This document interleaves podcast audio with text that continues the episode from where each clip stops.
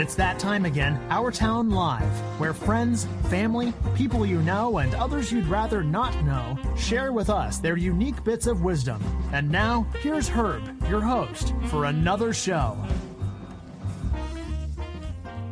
Today I introduce to you Dan Jordan, affectionately known as The Deej by his friends, associates, and customers. Dan has had an exciting and varied career, coming from a butcher shop at 18 to currently a nationally renowned business consultant. He says the foundation of his business is based on the concept of fractional sales consulting. He designs a customized plan for every business he works with to help you meet your financial goals. His clients have a deep desire to grow their businesses, but usually do not have the foundational sales processes needed to make that happen in a consistent, measurable way. Keep listening. The Deej has a dirty little secret to share with us on how to sell your business. Without hesitating another second, here's Dan Jordan. You say you're a graduate of the College of Hard Knocks. Tell me about that. Well, everybody wants a college, but I never went to college. What did you do instead of college? I bought a business, right? I took my college money that my parents had so dutifully saved for so many years and somehow swindled it. And before they knew what hit them, I bought a butcher shop in the... ...of Amy. Thanks for listening to Our Town Live. And don't forget to subscribe and give us a review.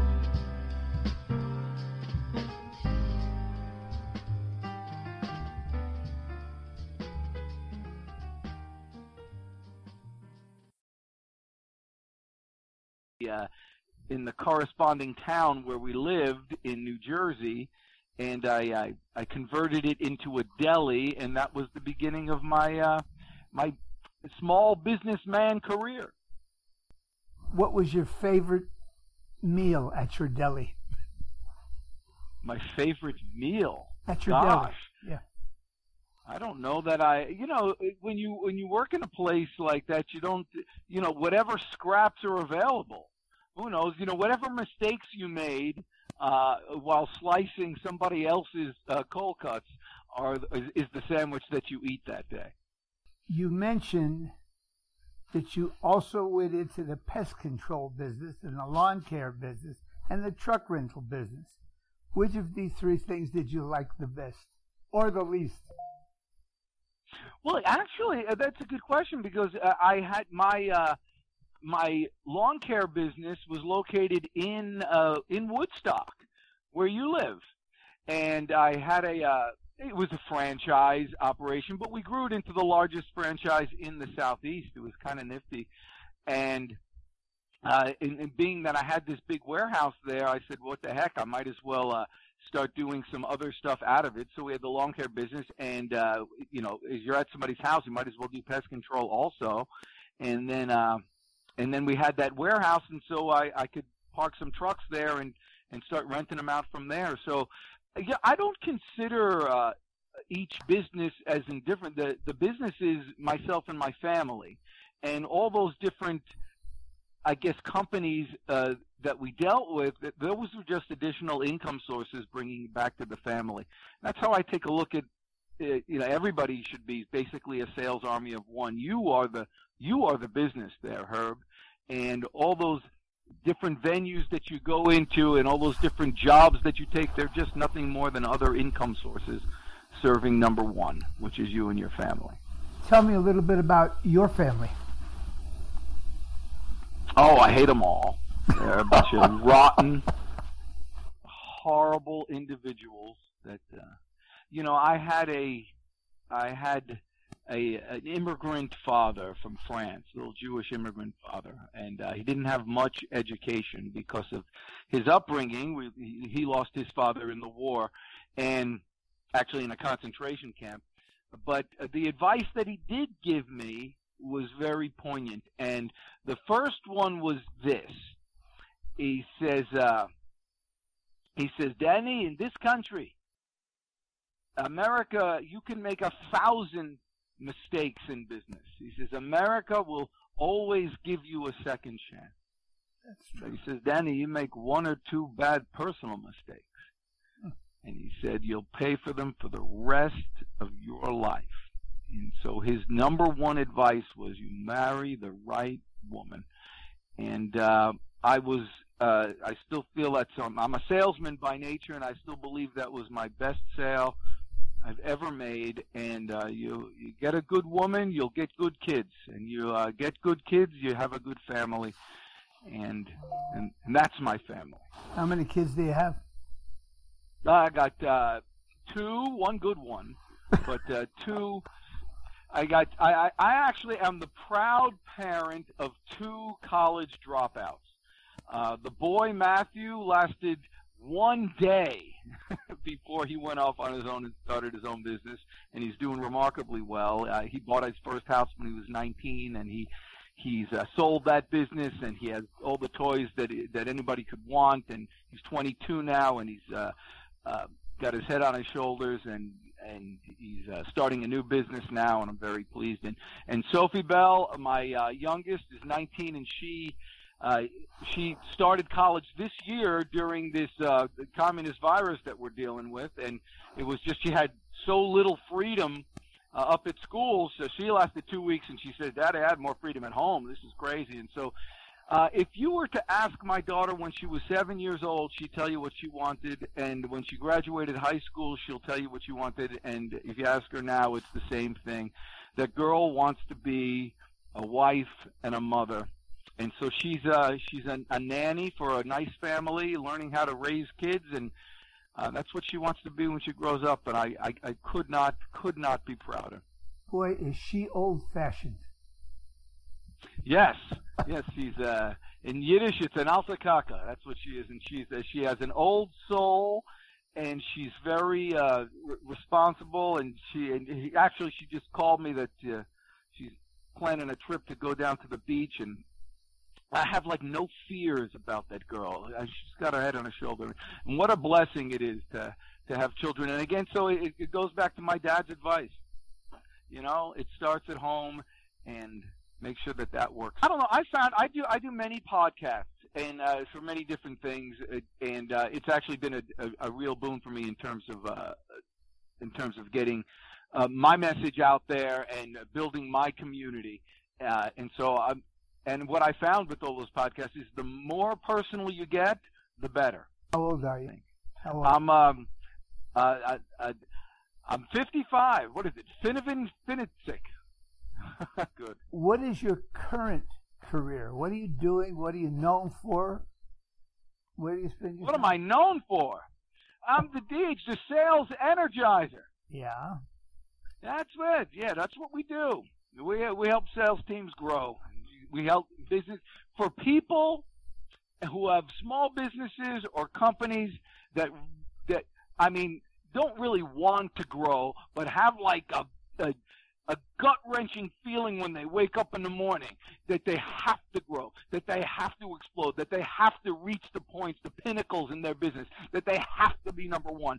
Those kind of nauseatingly enthusiastic people. If you are that, ain't nobody better than me and our company, Sales Arbiter, to help get you there.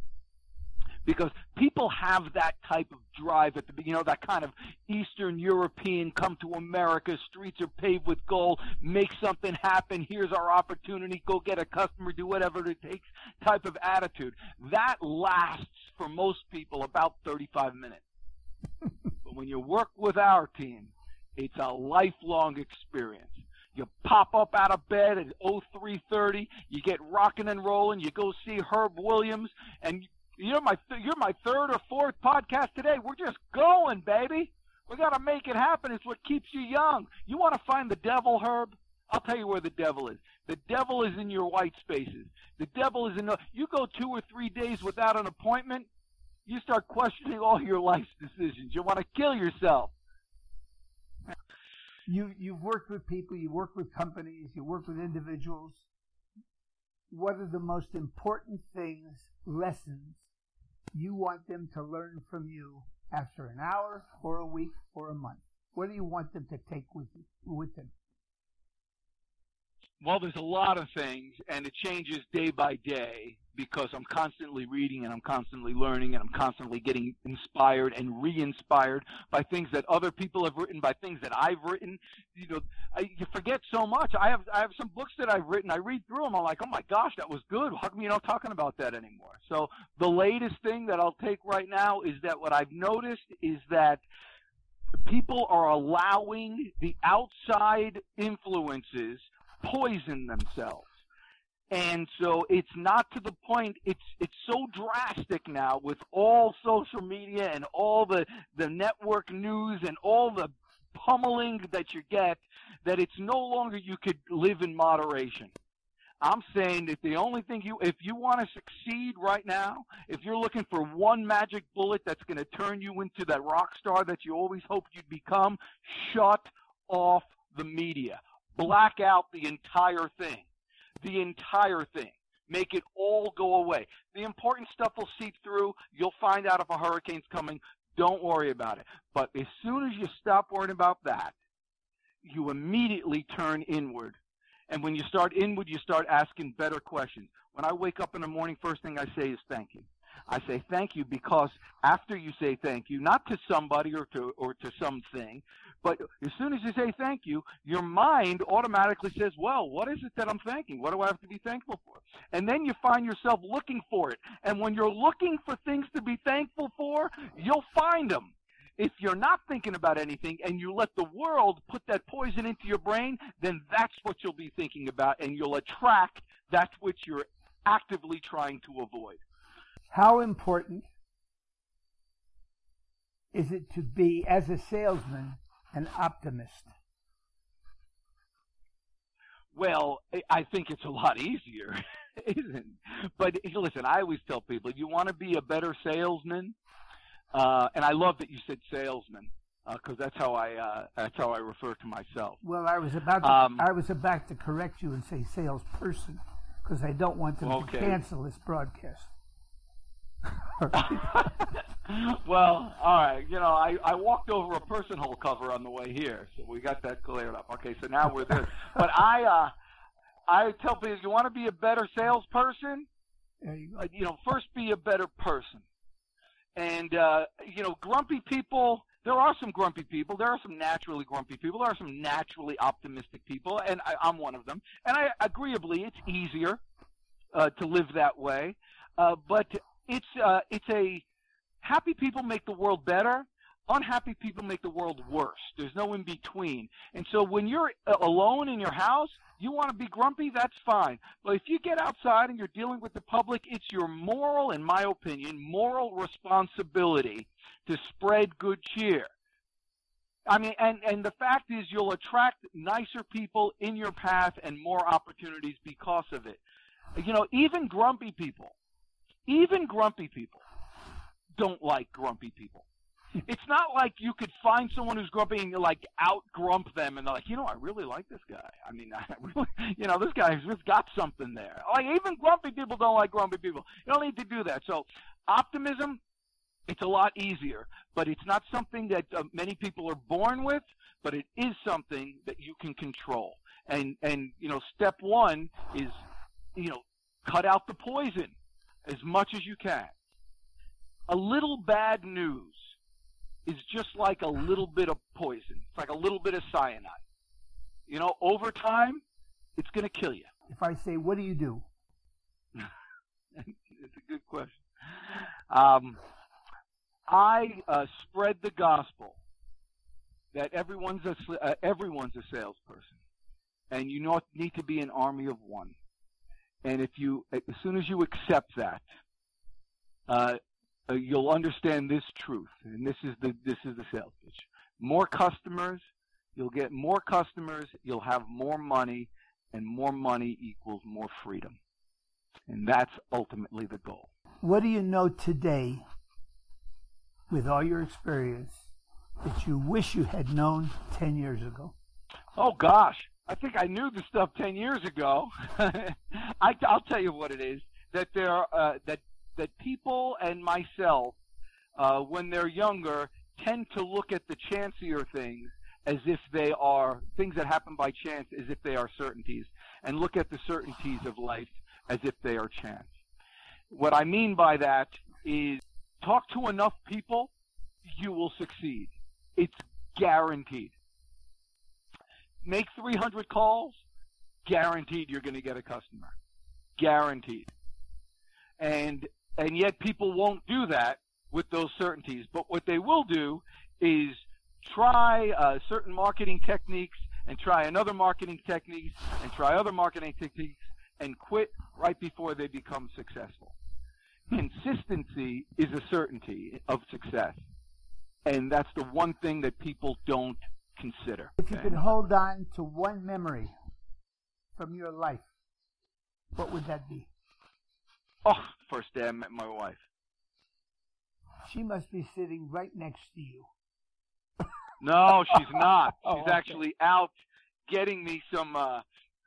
She's getting me some frozen fruit in a bag from Walmart because I threw out my back, and it kills me. And the worst thing is once your back is out, to go to the bathroom, and so I can't go to the. You know, I can't eat any solid foods, and so I'm making everything in my Vitamix.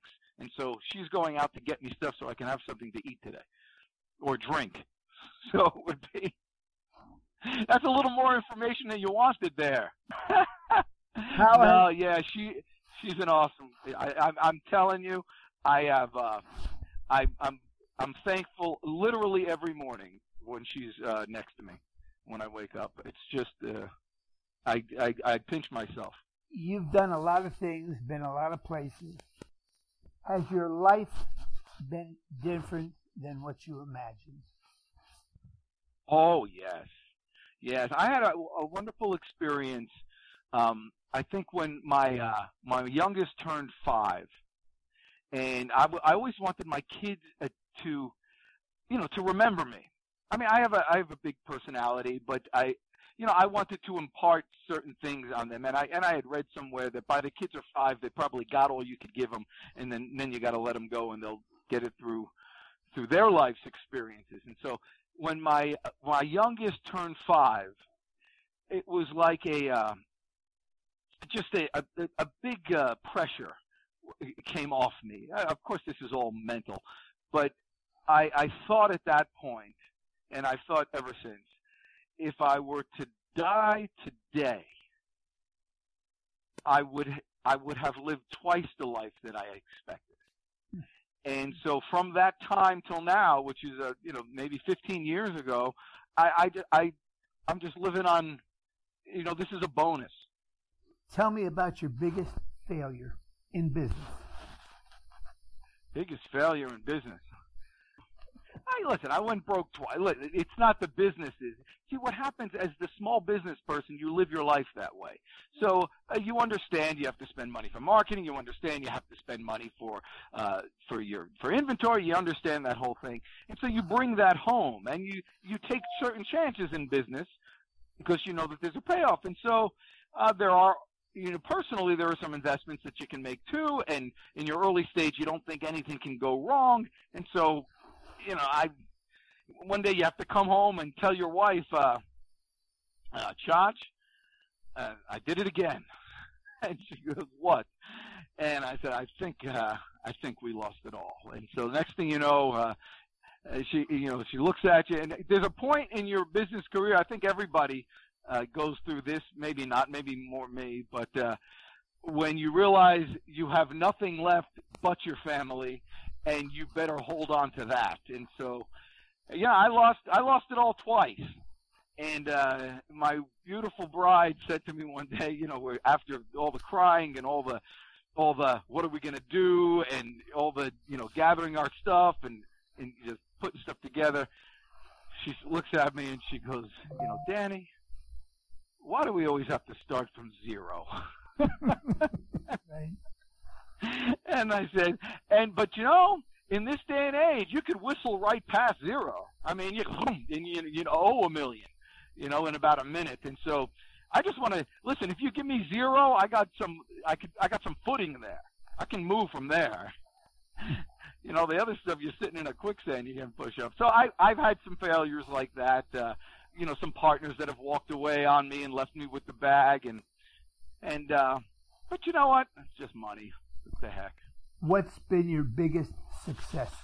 Well, biggest success. I'll tell you, biggest success. My first business was a that deli that I talked about. And when I was 20, I had gone on a hitchhiking trip in between, and you know, kind of found myself. And then I came back to run the store, and ultimately I sold it. I built it up, and I sold that store for. I was 25, and I sold it for $170,000. $170,000 at 25, and I took all that money and I put it in an investment account, and not for me to touch. My dad, like I told you, was an immigrant, and so he came here, and he didn't have any savings or anything like that, and so that money paid for his retirement for the rest of his life. Plus a little. We had to add a little at the end, but I think that was my biggest. There's a lot of younger people listening to this, and older, but I'm interested in the younger ones who really don't know what to do with themselves. What advice would you give somebody wanting to pursue a career like you have now by being a consultant? Yeah, and they're young. Two things. One, it's a certainty that people need you. And two, they don't care about your pedigree. They don't care about the past. What they care is results.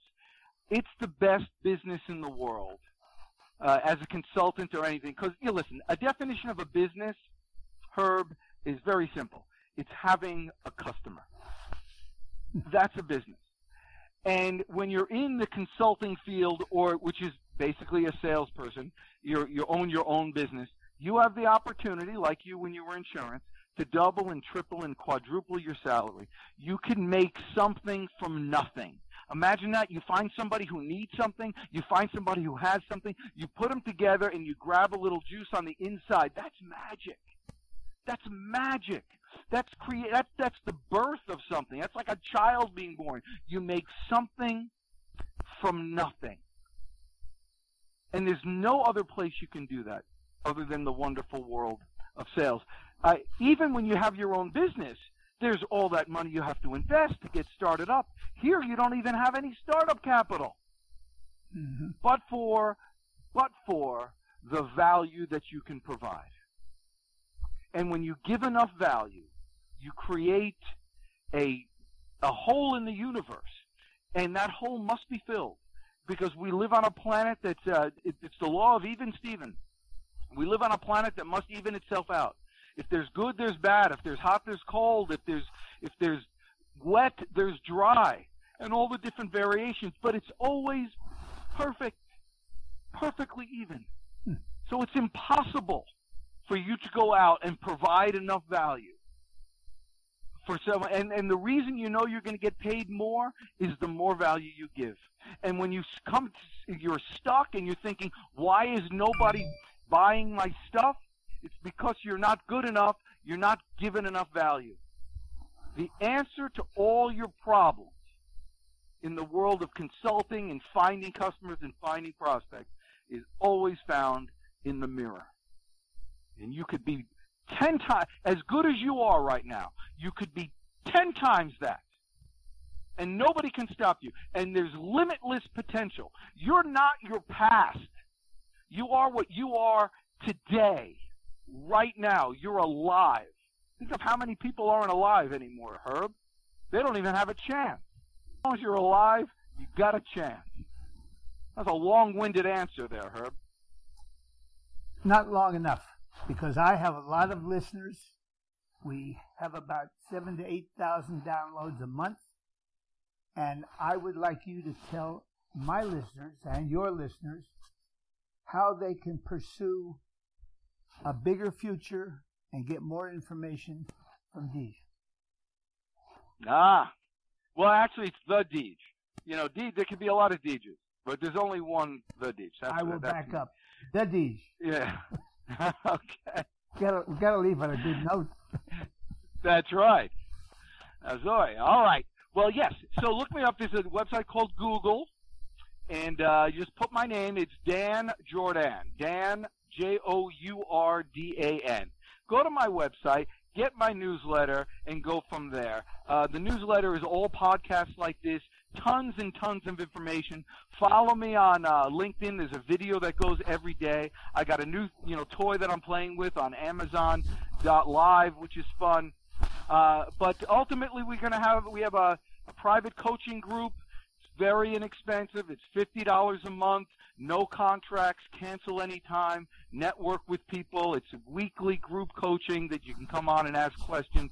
And it's just so much fun. All the business we can give people just through the introductions that I can make to all my business partners in the past. And everybody just explodes and grows with the idea that you are a salesperson of one. You are an army of one. In this day and age, there's no need to depend on any company for a list or a company for a CRM or a company for a business card. Make your own. It's easy, it's cheap, and it's easy to do that. The world has changed. The salesperson has all the power right now, not the company. It's the salesperson that goes out and finds the products that they can get passionate about and move forward. It's the salesperson that makes everything happen. And you could start today. Just hook up with the Deej. We'll be friends forever. The name of your company, one more time. Oh, it's just my name, danjordan.com. Now, my company, our business consulting company, is called Sales Arbiter, but it's all together in the same thing. Just look me up and you get a bunch of stuff. Thanks for listening to Our Town Live, and don't forget to subscribe and give us a review.